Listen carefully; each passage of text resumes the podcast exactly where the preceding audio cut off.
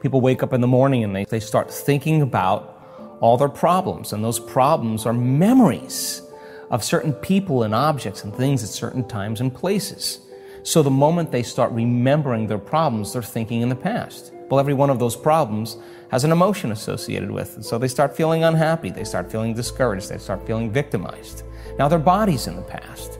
And if how you think and how you feel creates your state of being, that person starting their day with their entire state of being in the past. So if they're living in the familiar past and they're in the known, they're going to create the predictable future. So they're going to run through a series of routine behaviors in their day and they're going to want to know the feeling of every experience in their life. Well, if you can predict the feeling of every experience in your life, that's more of the known. So now, the person who's now living in that future known reality, how are they going to change? Well, the moment you make a decision and you come out of your resting state and you begin to say, This I don't care what's going on in my life, environment. I don't care what people think, environment. I don't care how I feel, body. I don't care how long it takes, time. I'm going to do this. And the hair on the back of your neck stands up. That's a new electrochemical signal to the body. This is the body saying, he's serious this time. It's like jumping on a horse and wrapping your legs around and giving it a kick. The body's like, ooh, we're going to ride now. It's no longer, oh, geez, I think I'm going to change tomorrow. This is a, this is a strong signal, and that becomes a long-term memory. That moment defines the person. So then, the stronger the emotion, if the, if the emotion of inspiration is greater than the emotion of suffering from the past experience, the stronger the emotion they feel, the more they pay attention to the picture in their mind. We could say they're remembering their future and they're beginning to brand that circuitry in their brain and send a new emotional signature to their body. And in sense, they're creating a coherent, clear intention with an elevated, coherent heart emotion. And now they're broadcasting a whole new signature. And that's dropping a big stone in a very placid lake. And here come the waves. That's moving right out into reality. And the person is beginning to change their energy. And nobody, nobody changes until they change their energy. And when they change their energy, they change their life. And what's the cool part? The cool part is you start seeing the breadcrumbs coming from the universe. You start saying, keep going, you're starting to see these synchronicities and these coincidences and these opportunities. And people say, I'm not doing anything. Well, of course, you're not doing anything like in the same way you've done everything. You're changing your energy, and now it could be that simple in the present moment. You start seeing feedback coming into your world. I think that's what people want. You could have a master's or a doctorate degree. You could have a high school education. You could be overweight. You could be underweight. You could be sick. You could be healthy. You could be young. You could be old. It, any skin color, I've seen it on all different people, all different races, all different size, all different shapes, all different diets.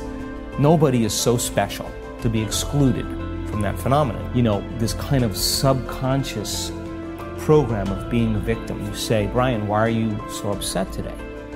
well, I'm upset because of this person or this thing. What that really means is, is that some person or some condition in your environment is controlling the way you're feeling and the way you're thinking. Well, if you're if something is outside of you is controlling the way you feel and the way you think, you're a victim to your environment. And so then there is this dramatic polarity that goes on. When things are going well, you're happy. When things aren't going well, you're sad. But when you learn how to self regulate and create more coherence in your brain and heart, and that's what we that's what our message is, then you're no longer dependent on your outer world controlling your mood. In fact, you begin to realize how you think and feel begins to produce effects in your outer life. Now you start believing more you're the creator of your life and less of the victim of your life. Now, that isn't something that you take one bite of and swallow and it's all over. It's a process of repatterning. It's a process of rewiring. It's a process of reconditioning. It's a process of self reflection and awareness and changing those beliefs. And that's the work. And yet people are doing it. So when you begin to realize then, well, I can't respond to the same conditions in my life with the same emotions and the same thoughts, because if I believe that the way I feel and the way I think creates reality, if I'm reacting to the same thoughts and feelings equal to the conditions in my life in the same way, then I keep reaffirming the same life. So then a person has to retreat from their life, retreat from their environment, disconnect from their outer world, and begin to lay down patterns neurologically in their brain so that their brain is no longer a record of the past. They're priming their brain and beginning to lay down the circuitry for them to think in different ways, to begin to close their eyes and rehearse who they're going to be in that day.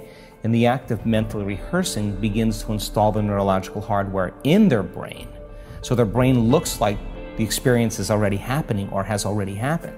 Now the brain's no longer a record of the past. Now we're creating a map to the future. Now it's it, practicing gratitude before it happens. Well, now the emotion. Right. Now, so then the action of rehearsal and installing the neurological hardware by firing and wiring the same circuitry, the hardware becomes a software program, which means you're going to start automatically acting like a different person. You're going to start automatically thinking in new ways. And then to trade guilt or anxiety or aggression or hatred or anger, to say those are emotions of the past, and as long as I live by these emotions, those emotions are influencing my thoughts. If emotions are a record of the past, then I'm thinking in the past, so my past is going to be my future. So if I want to be wealthy, I can't bring lack. If I want to be happy, I can't bring pain. Well, so then let's get beyond the emotion. So, by trading those limited survival emotions and teaching people how to elevate their emotional state and really measure to tell them you're doing it or you're not doing it. When you teach your body emotionally what that future is going to feel like, and you say, I'm not going to get up until I feel this feeling and I'm locked into that feeling. Well, the, the side effect of that is let's just say that you can contact the emotions of your future.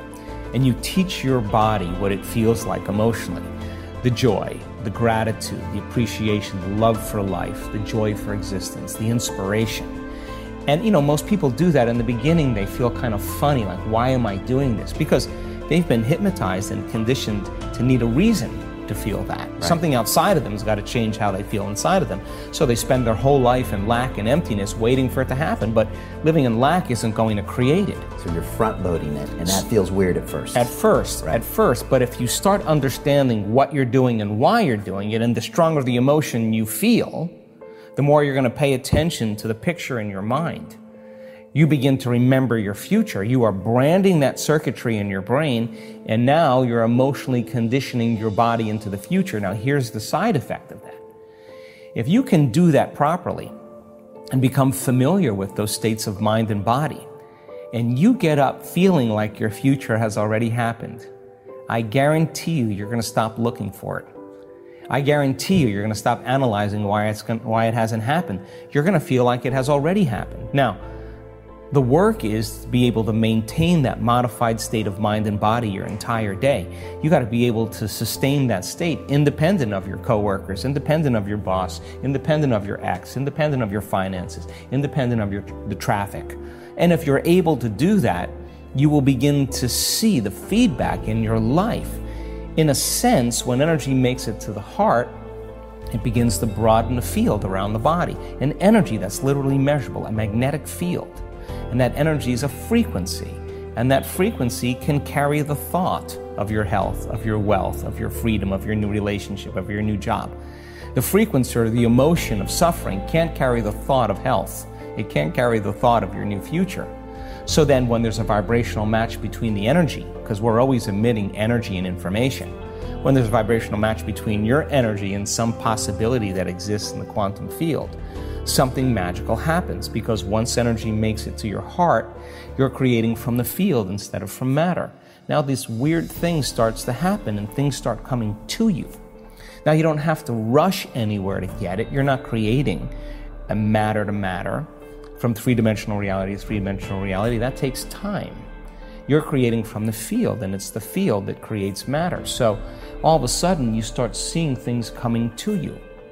When you see that, and you start to see that they're coming in unusual ways that surprise you, uh, you're going to begin to wake up to the fact that you're probably more the creator of your life and less of the victim of your life.